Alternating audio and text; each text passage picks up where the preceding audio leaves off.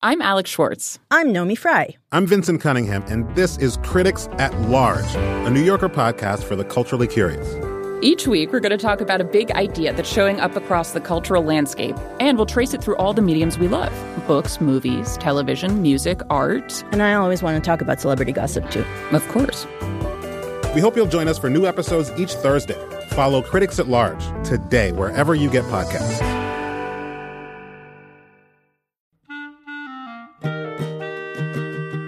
This episode of Livewire is brought to you by Progressive Insurance. What if comparing car insurance rates was as easy as putting on your favorite podcast? With Progressive, it is. Just visit the Progressive website to quote with all the coverages you want. You'll see Progressive's direct rate, and then their tool will provide options from other companies so you can compare.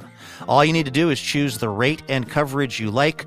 Quote today at progressive.com to join the over 28 million drivers who trust Progressive. Progressive Casualty Insurance Company and affiliates. Comparison rates not available in all states or situations. Prices vary based on how you buy.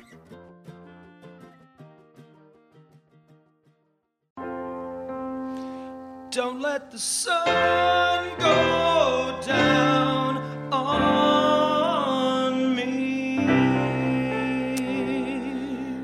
That's right. Don't let the sun go down on this day without renewing your subscription to Alaska Public Radio.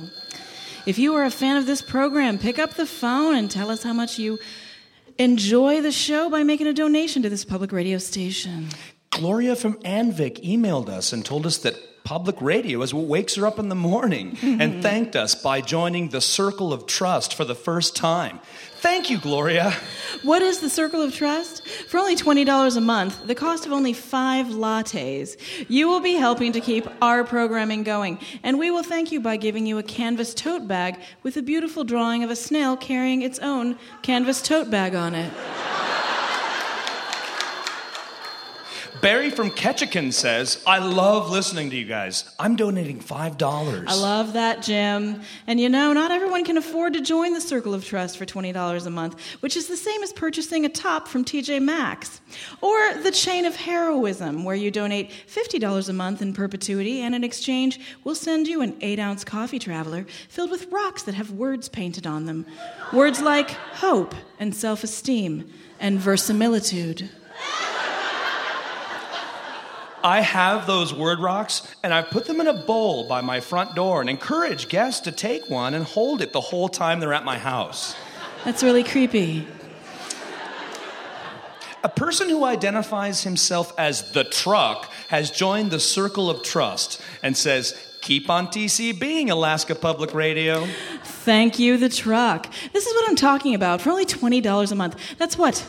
A movie and a medium popcorn or a small popcorn and a large M&Ms or maybe A like nachos and a water. Right. For only $5 a week, equal to purchasing five things at the dollar store. Unless you get like a garden tool or a shovel or like something that's uh, $20. Yes. That's 23 candy bars. Or three candy bars, a sponge, and a small stuffed penguin, and a religious candle in a variety of scents. exactly. Or some Pringles, a People magazine, and a pregnancy test.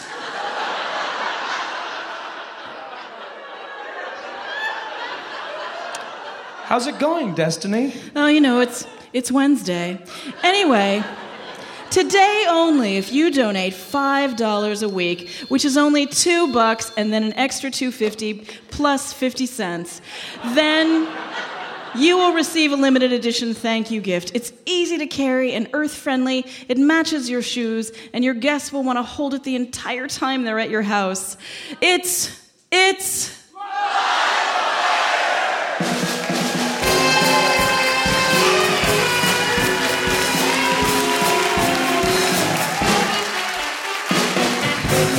beautiful Alberta Rose Theater in Portland, Oregon, it's Livewire, the show that's hoping you don't think there's an actual pledge drive at your station right now, though it wouldn't be a tragedy if you gave a little. Tonight, New Yorker cartoonist Kate Beaton, poet Paulann Petersen, and musical guest Typhoon. That's tonight on Livewire Radio.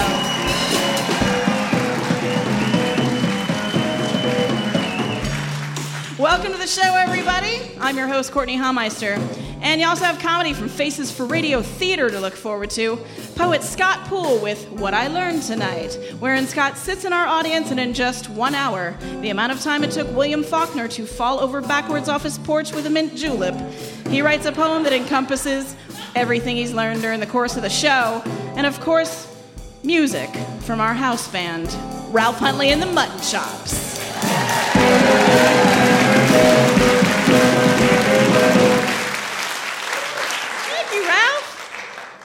Well, as I mentioned earlier, Kate Beaton is going to be with us later on the show, and yes.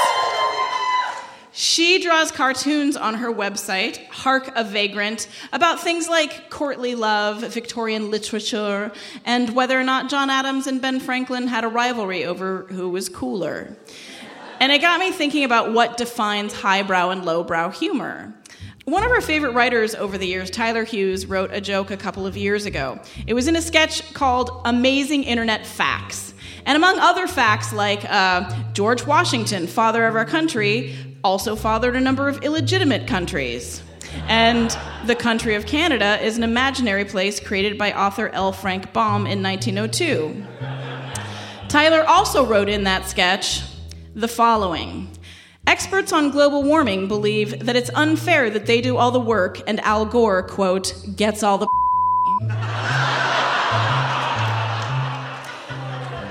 now, aside from sending us into a 20 minute discussion of every possible replacement for a word referring directly or indirectly to ladies' tender bits, um, it also sent us into a debate about highbrow and lowbrow humor. Uh, one of our producers said she didn't like it when we went lowbrow, but I argued that the joke was actually highbrow because it was a smart joke, I thought. It played with listeners' expectations of the value systems of global warming experts. Are they in it to save the earth? No, they're not. They're in it for all the hot, hot ladies in the environmental and sustainable agriculture fields. And it also presupposed that our well informed listeners were used to hearing the phrase experts on global warming believe, followed by something with a bit more gravitas than whining about who's getting the most action. But it didn't matter. The joke wasn't her taste, and you can't ever convince someone that her taste is wrong. I once had a completely pointless hour long discussion with someone who was trying to convince me that I actually enjoyed the film Green Card. It's like telling someone who hates Brussels sprouts that they're wrong.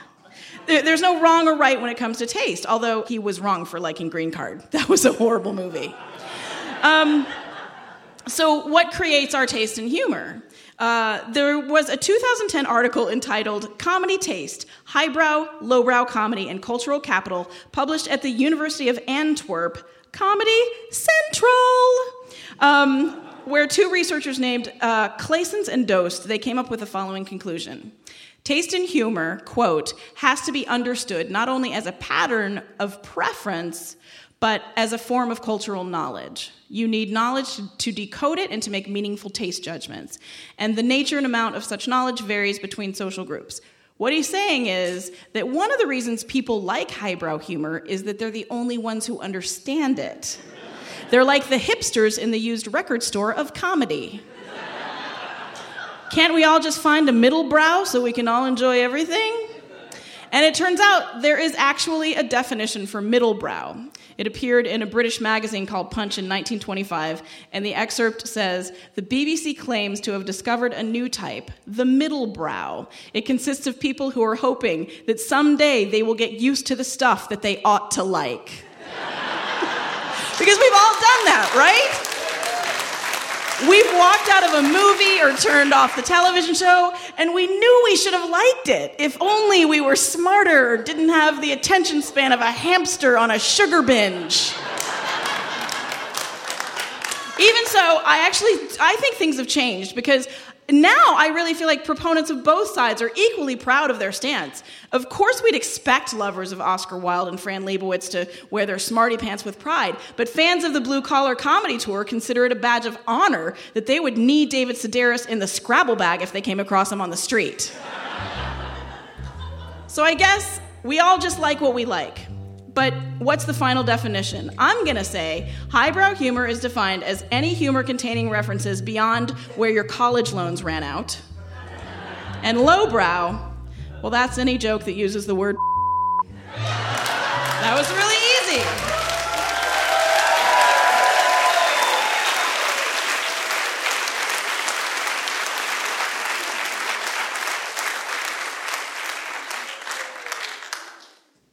Tonight's musical guest is a dynamic indie rock 13 piece that mixes brass, strings, and what sounds like million part harmonies to bring their latest release, A New Kind of House, to some pretty stirring crescendos.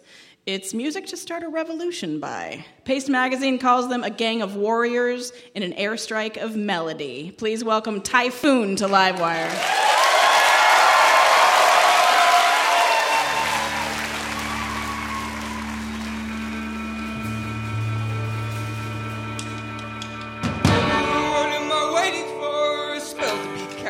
To be broken. At the very last, someone goes from my past comes spin wide open. Oh, if I bandage my eyes, will you press in my hand a small, simple token? I was born deaf for us, you've never spoken.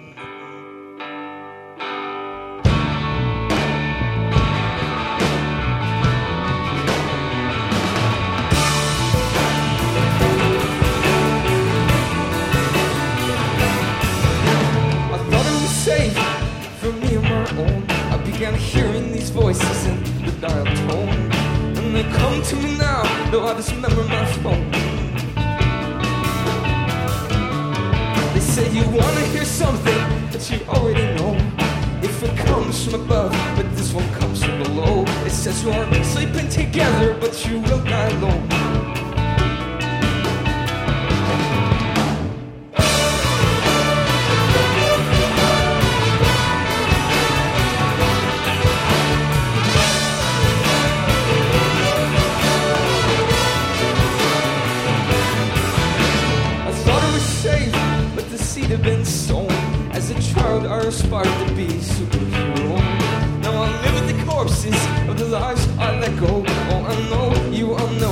These things start to show. I have been trying to make myself better, so I can fare the fair foul weather. I write a song like a prison letter. I write a song maybe to make me feel better. It won't break free my fetter.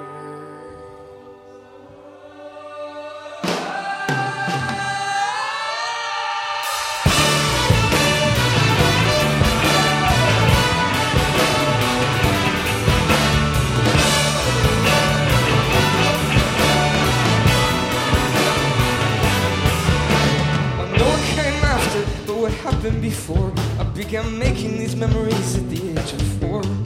Well, I learned to use words, I got jealous and bored. Soon I'll be passing out cold on the kitchen floor. Soon I'll be passing out cold on the kitchen floor. Singing, when am I gonna feel better? I said, when am I gonna feel better? I said, when am I gonna feel better? I have been patient for a long time now. I've been patient for a long time now. I've been patient for a long time now. I've been patient for a long time now, and I will never be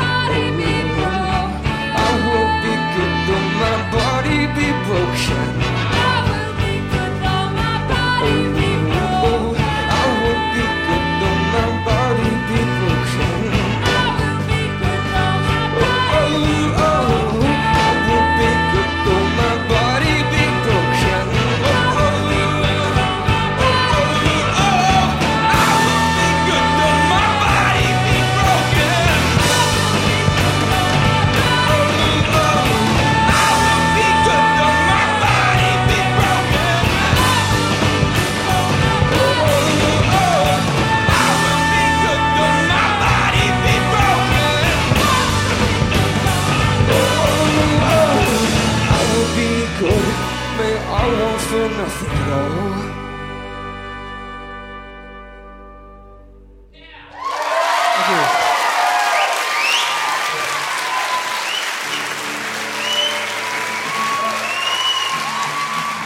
Typhoon.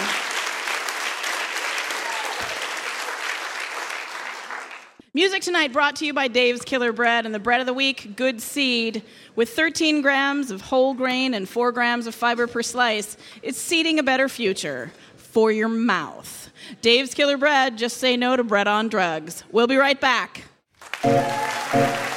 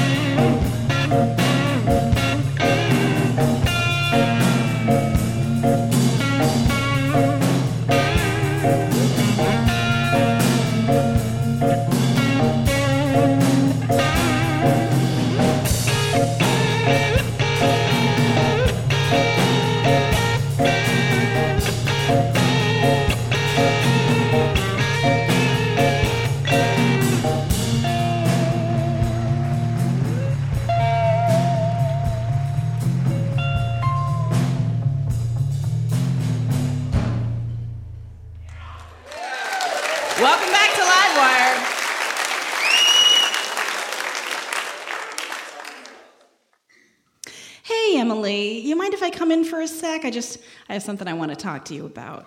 Sure, Mom. Is anything wrong? No, no, nothing is wrong.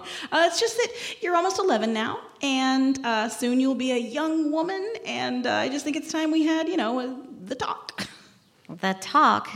What's that? Is it something bad? Oh, no, quite the opposite. It's good. It's, you know, the talk about it.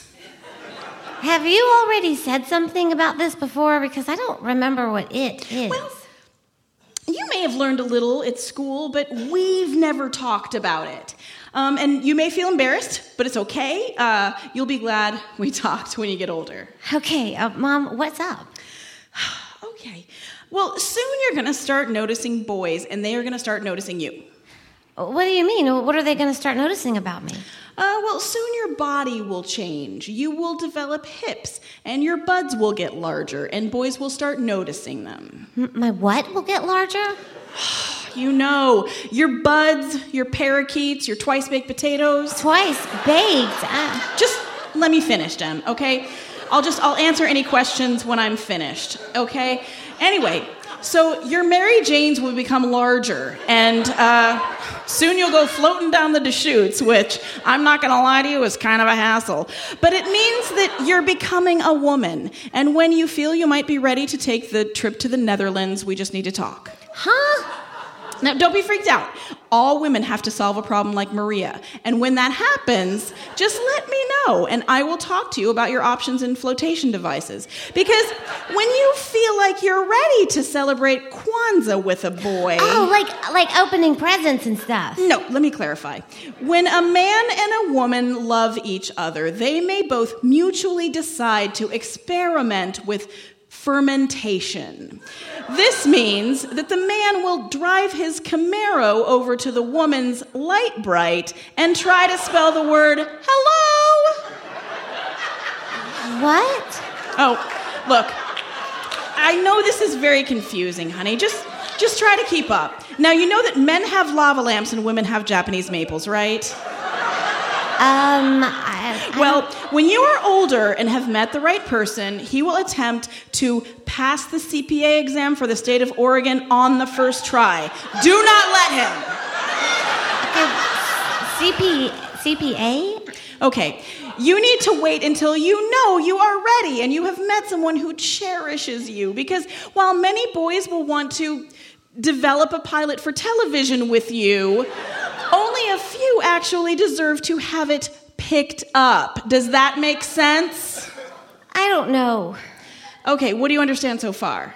Um, see, soon I am going to trip the motion sensor, and when that happens, come and talk to you about it. Yes, and When I meet a boy and want to learn how to make an omelet, I should also come talk to you because it means my friendship bracelet and his Mr. Microphone are going to have a play date. that is right. That is right. Oh, God, I'm so glad we had this chat. Uh, me too? Okay, honey, she gets it.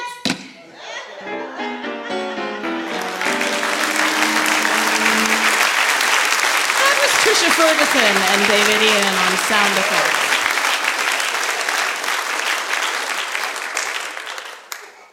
Next on our stage and in your ears is an award winning poet who's read on hundreds of stages, including Amsania University in India and the Museum Hotel in central Turkey. She has published five books, including last year's The Voluptuary, and in April 2010, she was named Oregon's sixth Poet Laureate. Please welcome Paulann Petersen to Livewire.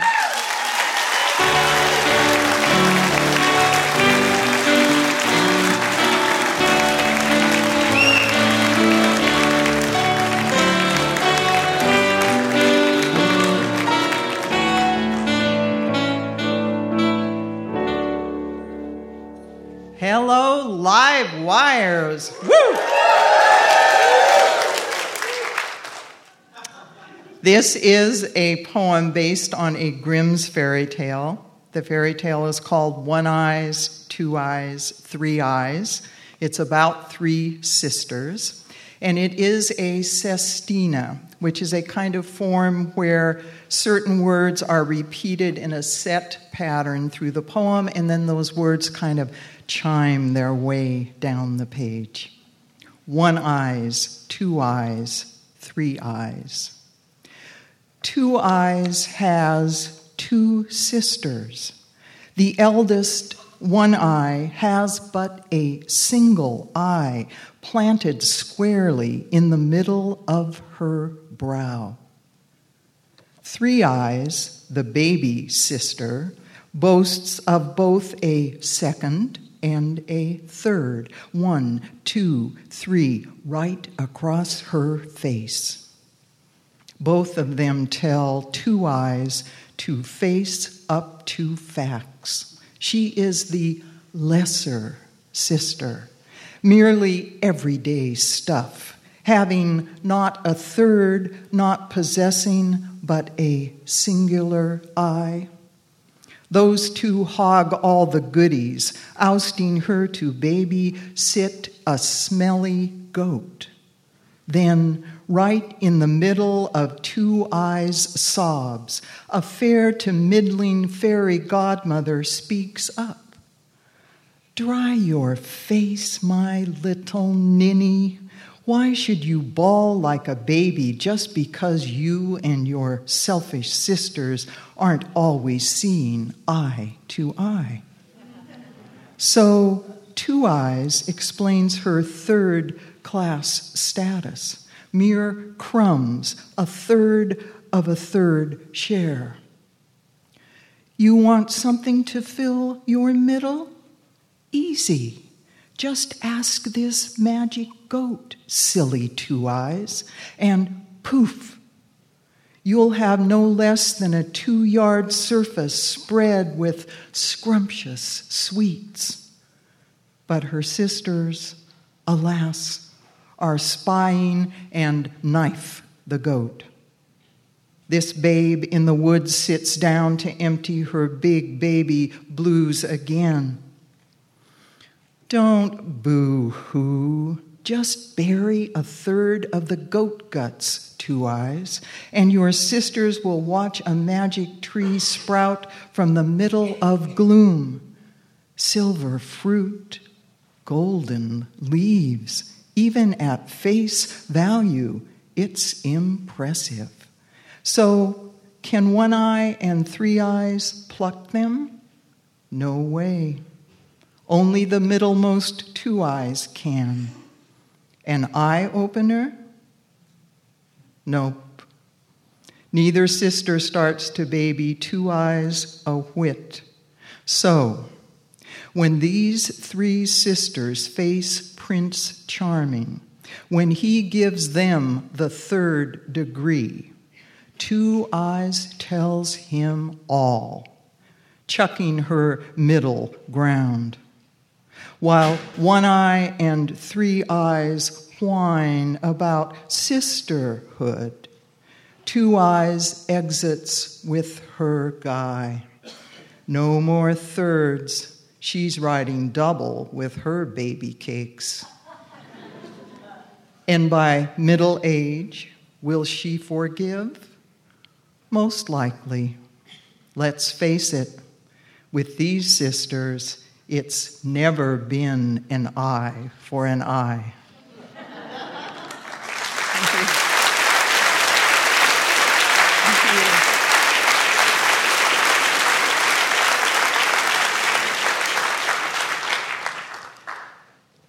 And a more lyric poem from my latest uh, book of poems called The Voluptuary. This is Silver and Deep. Drinking the water today's sun bathed in, I reel and stammer, chasing whatever the wind throws my way, breathing big to clear my hazing eyes until this walking level world feels more ordinary and organized. The weight of my feet on dirt and concrete, nothing more than me pressing down. But the skies on the loose, rain clouds bustling across its skin fast as they can. I quick swallow a draught the moon bathed in, tasting a stream overgrown with oaks, leaves steep, soothing tannin into the flow, yellow tea brewed from trees who are the moon's familiars here on earth. Fine as any lineup of suns a night sky could flaunt, this dipper deepens, my drinking gourd shines. Thank you.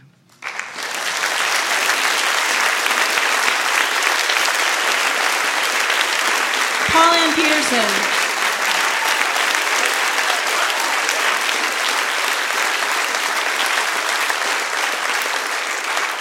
So, since we had Paulann Petersen here, and we also have a house poet here at Livewire, uh, we thought perhaps a poetry battle would be in order. So, um, we've given each of our poets five different photos, and since this is radio, it's up to them to provide the perfect simile to capture the essence of the photograph for our listeners. I will be grading the simile off with a complex numerical system that only I understand. So, please welcome Scott Poole to the stage.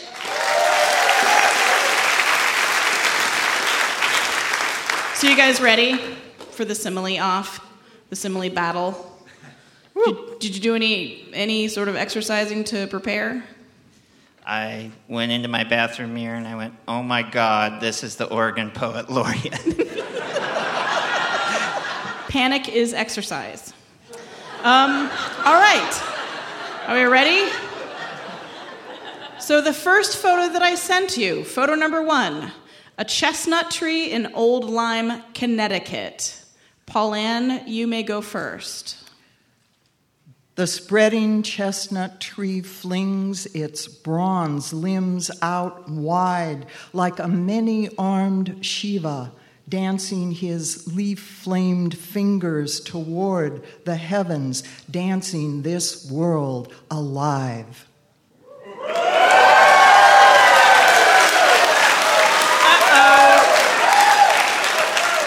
Scott Poole, your retort. A chestnut tree stands in Old Lyme, Connecticut, like a post wedding groom attacked by birds, thrown bird seed sticking to his sweaty man perm.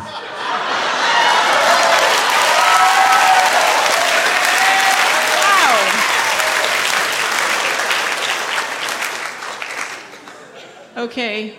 Uh, Paulann, A uh, you got 18 points for using. tone. That's enough. Paulann got 18 points for using the word spreading, which I enjoy.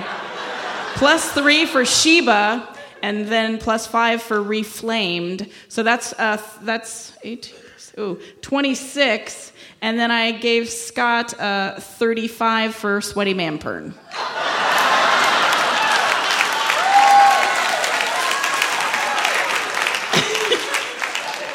Uh, all right. Photo number two a young boy's feet clad in rain boots shaped like dragon heads. Boy wearing green dragon rain boots, your feet walk this world like identical twin reptilian monsters, a pair of smiling beasts ready to push their snag tooth grins through deep moats on their way to lay siege to the castle.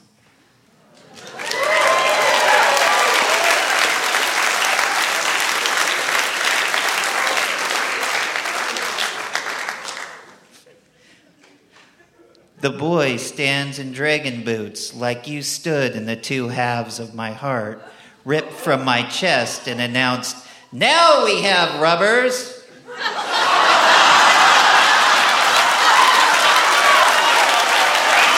I don't even need to finish it.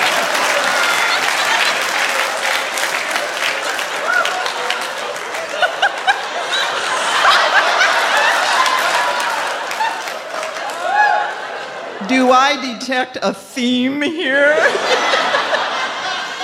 Uh, so, uh, Paulann, uh, I enjoyed uh, the use of the word reptilian and uh, imagining myself in the siege on the castle. So, uh, you got uh, 26 points from that round. Scott, um, you unfortunately got negative 12 points for using the word rubbers on public radio.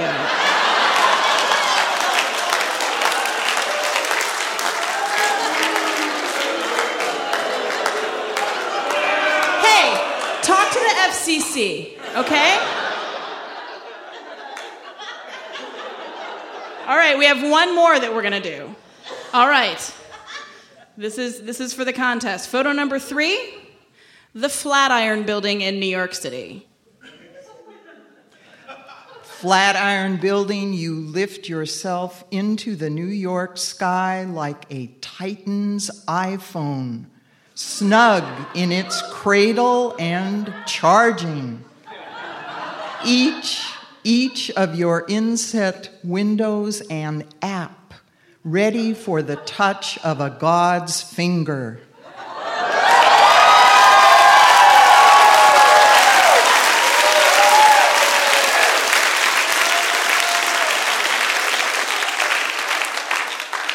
Scott Poole. The Flatiron Building stands like the world's largest stack of giant corn chips. that is, if you could live and work inside corn chips. Yummy.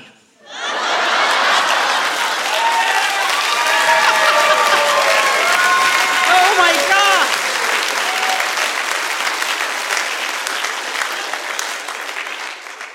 Um, Scott, you got 25 points for the concept of I because I want to work inside corn chips. Um, uh, I'm gonna just take off one point because there wasn't any onion dip. Um, uh, so you have a total of 47 points, and uh, Paulann, the, just the concept of a Titan holding an iPhone, Windows as apps. Um, it wasn't. It wasn't just a, a great simile, but also it's timely, and we're talking about technology, and I enjoyed it. Uh, so I'm gonna go with. Uh, I'm gonna go with 18 points for that one. Um, that puts Scott Poole at 47 and Paulann Petersen at 70 points. Our winner is Paulann Petersen, the poet laureate of Oregon. You for working through the battle of the similes.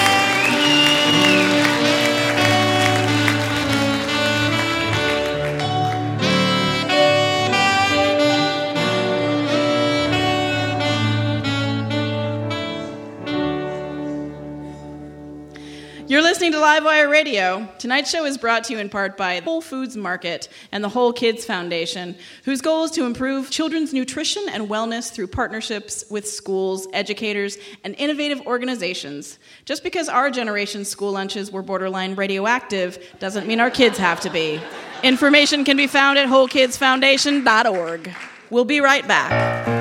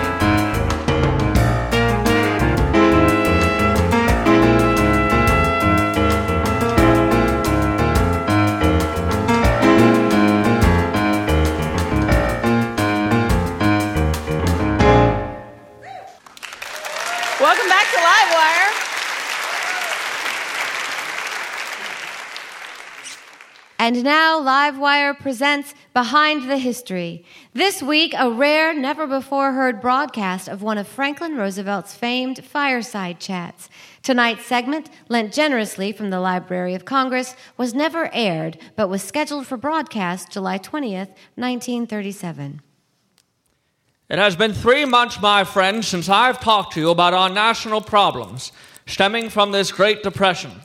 Let me tell you that the American economy is slowly inching its way back into prominence. Nearly 40% of people who are looking for work in the last year have found it, and many new opportunities. Oh, crap. Okay. No, I'm fine. I just spilled pineapple juice all over the place. Uh, Eleanor, El- Eleanor, would you throw me that bar towel, please? Uh, look at this. I got it all over myself. I just got these trousers, too. This is a fine mess I've gotten myself in. Why the hell wasn't there a coaster on the desk?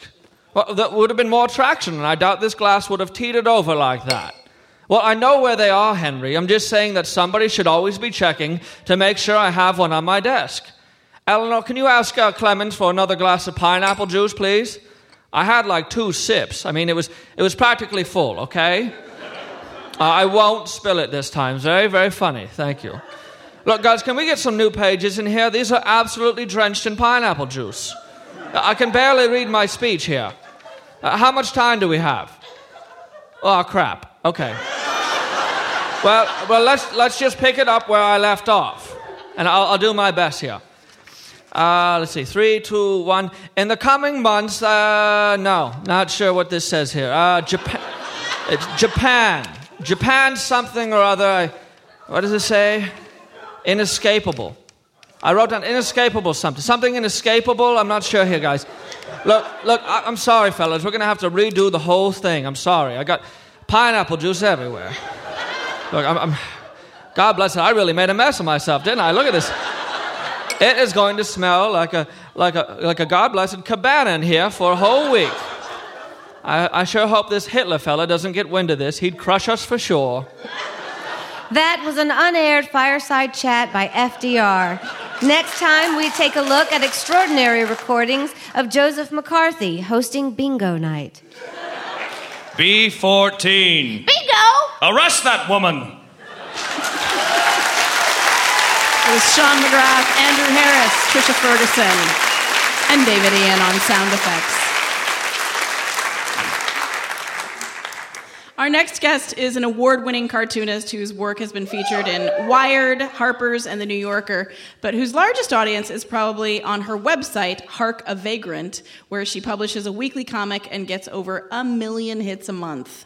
She draws a lot of cartoons about things that may not be in the current public consciousness, like Peary's trip to the North Pole, Nikolai Tesla getting screwed over by Edison, and the hipsters of the French Directory period from 1795 to 1799. She published her she published her first book called Never Learn Anything from History in 2009 and this fall she has released her second called Hark a Vagrant. Please welcome Kate Beaton to Livewire.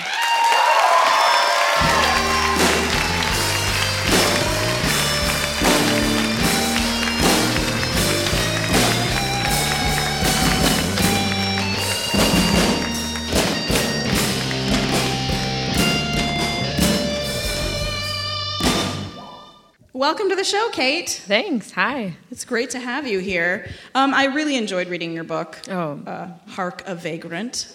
Um, and, and I also went to the website, and it's great to actually go to your comic archive and just scroll down the list because you feel like you're, it's sort of a peek into your psyche. You, it- the list Mhm. goes Duchamp, Nan- Nancy Drew, Tesla, Marconi and Edison, Wonder Woman, and Robin Hood breaks the fourth wall. so I- was wondering when you when do you know that something is a comic and when it's not just a kind of an interesting fleeting thought? Oh, um, if I bang my head against the wall enough, it becomes a comic. Uh, I don't know. There, there are some ideas that you approach that don't work, and and uh, if you're lucky, some burst of inspiration will happen, and then you're like, I got it, I got it. Uh, the the kind of linchpin that that will turn an idea into something funny on paper. And you do quite a bit of research on Yeah. your comics. Yeah. Encyclopedias and the web and actual books that smell like books. Yeah. now that Google books are here, we don't need to read books anymore. Yeah, I know. Um, no, I do. I do a lot of research because I think that in order to to kind of make fun of something in a certain way, you need to be really familiar with it.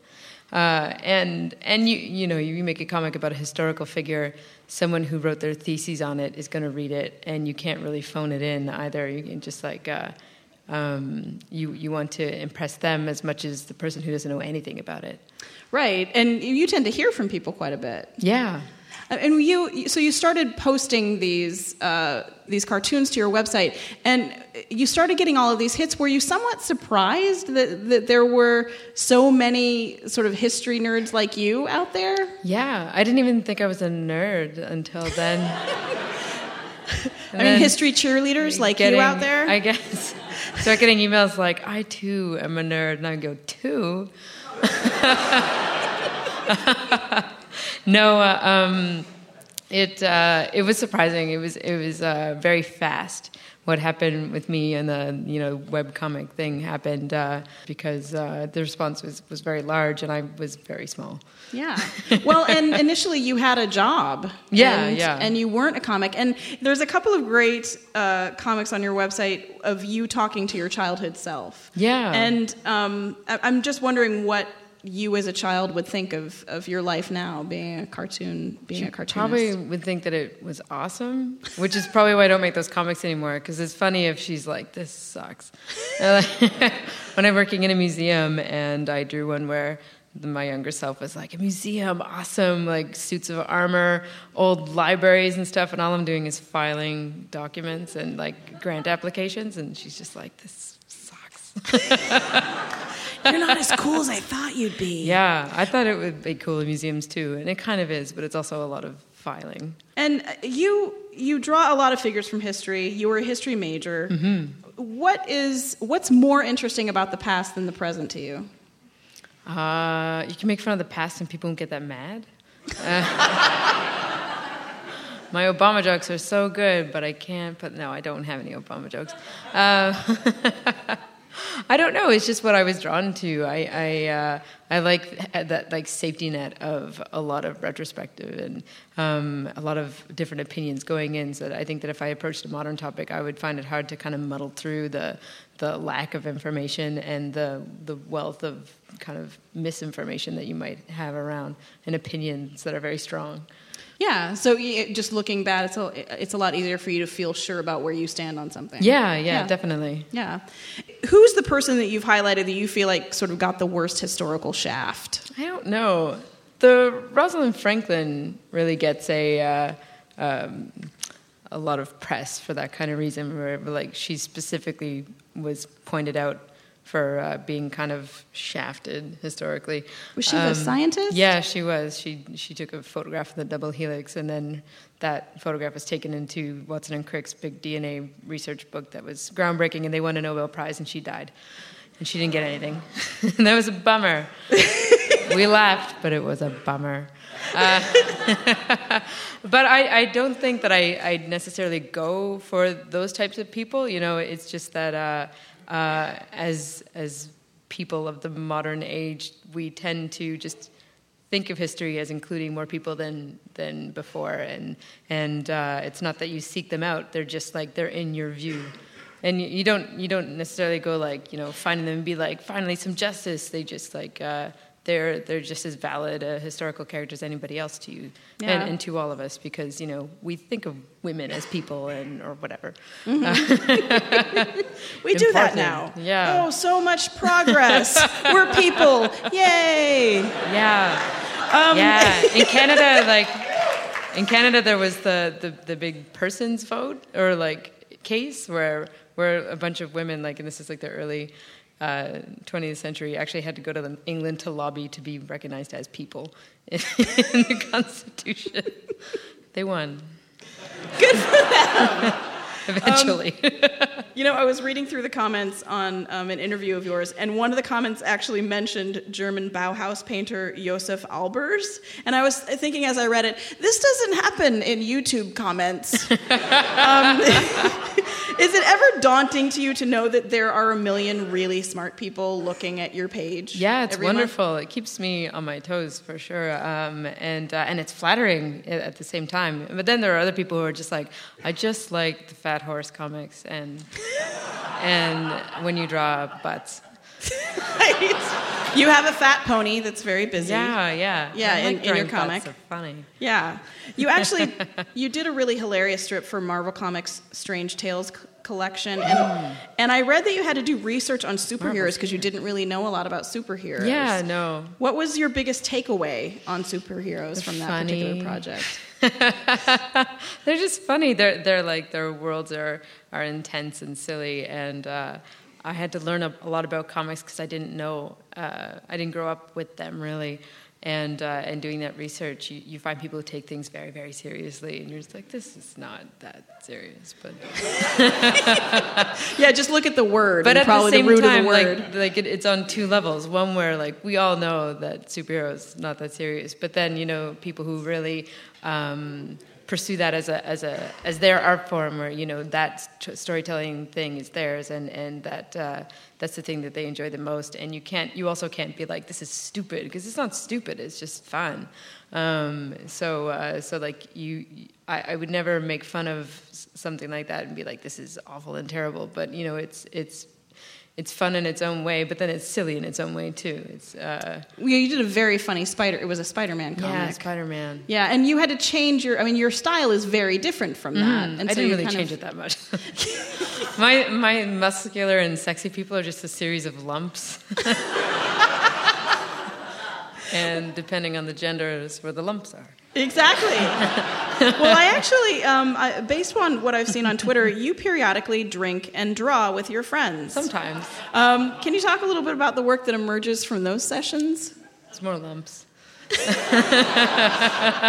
There are. There was, Every now and then, um, it's that's that's cartoonist. Sometimes they get together and they're like, "Let's just have fun," and then someone goes, "Let's draw," and then someone puts it on the internet.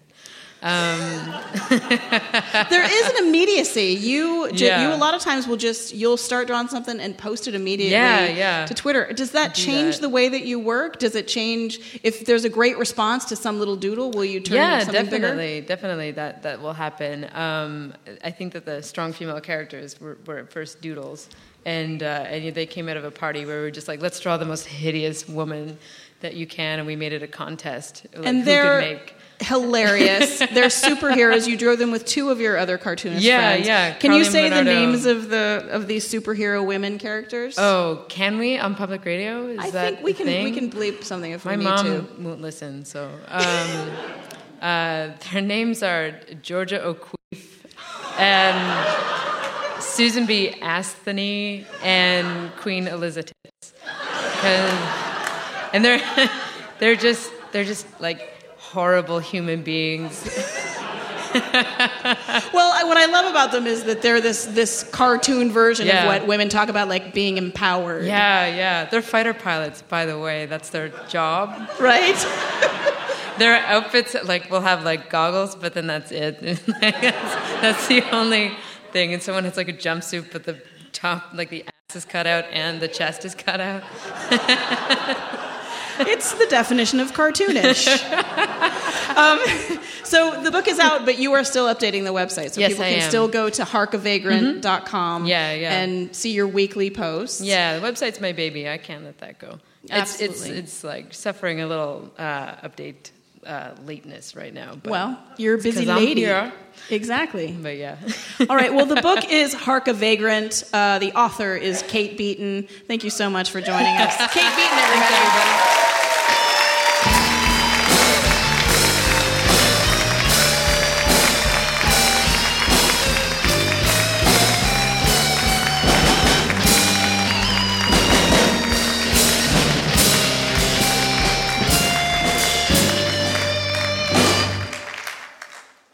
And now it's time for some teeny tiny tales, Lilliputian literature. It's time for Livewire's Flash Fiction.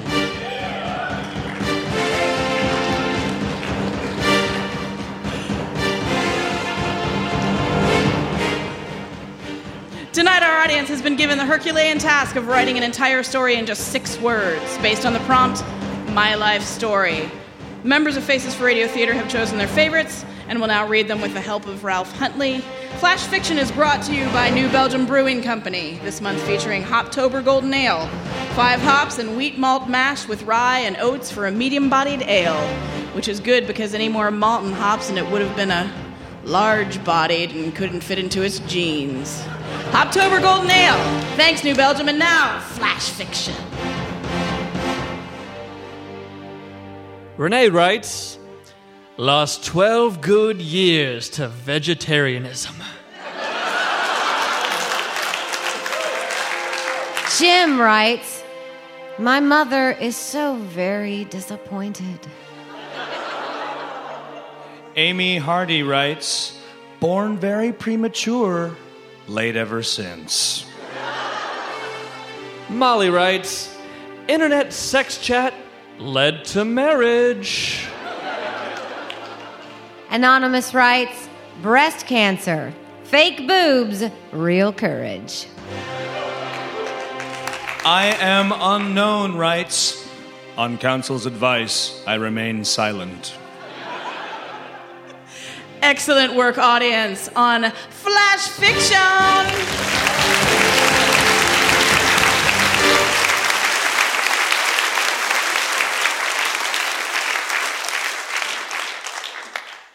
Ladies and gentlemen, once again, Typhoon.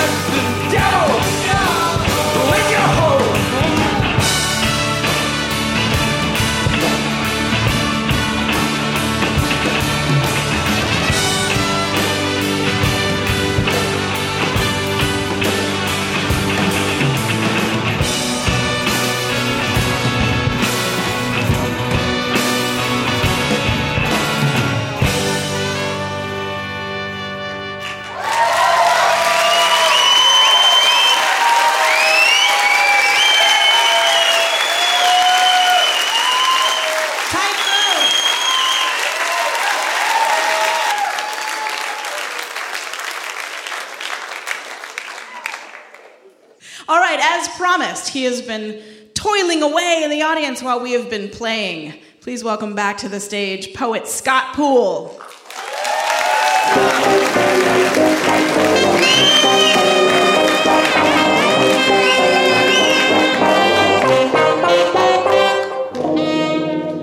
What I Learned Tonight by Scott Poole. I learned tonight I want to be a laureate of something, not necessarily poetry, but something no one else is already the laureate of. The problem is, you can't just claim you're something like a laureate or an airstrike of melody. Someone has to declare you that. I know in your darkest hour you want to run down the lonely hallway of a Best Western, pounding on the doors like the beat of a typhoon song, saying, Claim me the laureate of something, and I'll claim you the laureate of something. But fat guys will come after you like retired Batmans wearing nothing but misfitting utility belts. Hey, you psycho, I'll claim you the laureate of my fist if you don't shut the hell up. Hey, that's a pretty good metaphor, I would say. However, you would have to say like to make it a simile. Do you want to be a laureate of metaphors or similes? Then all I can see is a lot of fists coming at me, and my vision is like the 4th of July stars, fireworks, waking up with singed limbs in a pile of beer cans. Or maybe it was like a Mr. Microphone and a friendship bracelet. We're trying to have a play date, but Roosevelt spilled his pineapple juice on the president's desk too soon, and his fireside chat became garbled in ecstasy because of the alligators are trying to cross the moat to the Sheba dancing with the bronze limbs because of the corn chips or something. Wait, what was I talking about? I don't know. You figure it out. Thank you.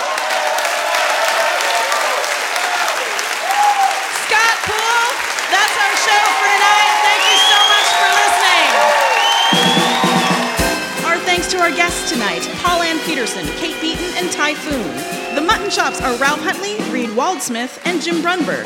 Tonight's show was made possible in part by our sponsors New Belgium Brewing Company, Whole Foods Market, Dave's Killer Bread, and Burgerville, introducing Burgerville Radio, featuring music from Northwest musicians in all their restaurants. Additional funding provided by the Regional Arts and Culture Council and Work for Art, the James F. and Marion L. Miller Foundation, and listeners like you fine people. Hotel accommodations generously provided by the Hotel Deluxe. Our executive producer is Robin Tenenbaum. The show is produced by Courtenay Hameister and Jim Brunberg. The faces for Radio Theater are writers Sean McGrath and Courtenay Hameister, performers Andrew Harris and Trisha Ferguson, with sound effects by David Ian. Additional show writers are Jason Rouse, house poet Scott Poole, and Shelley McClendon. Faces for Radio Theater is directed by Jason Rouse. Our recording engineer is Jonathan Newsom, with house sound by Scott McLeod. Production management by Drew Flint. Special thanks tonight to Rose City Sound. Show theme by Courtney Von Drehle and Ralph Huntley. Our show photographer is Jenny Baker. Livewire was created by Kate Sokoloff and Robin Tenenbaum. For more information about Livewire or to subscribe to our podcast, please visit livewireradio.org. Wouldn't it be amazing to have a piping hot episode of Livewire delivered right to your heart and ears each week? Well, guess what? That can happen when you subscribe to the Livewire podcast feed, and you'll get the joy of surprising conversation every week. So go ahead and do it. It's super easy. You click on the button at the top of your podcast app, and bam, you are Livewire subscribed. And if you're still, you know, feeling the love, if you're enjoying the show, hey, maybe you could hook us up and uh, leave us a quick review. That'll help more people find out about Livewire. And thank you.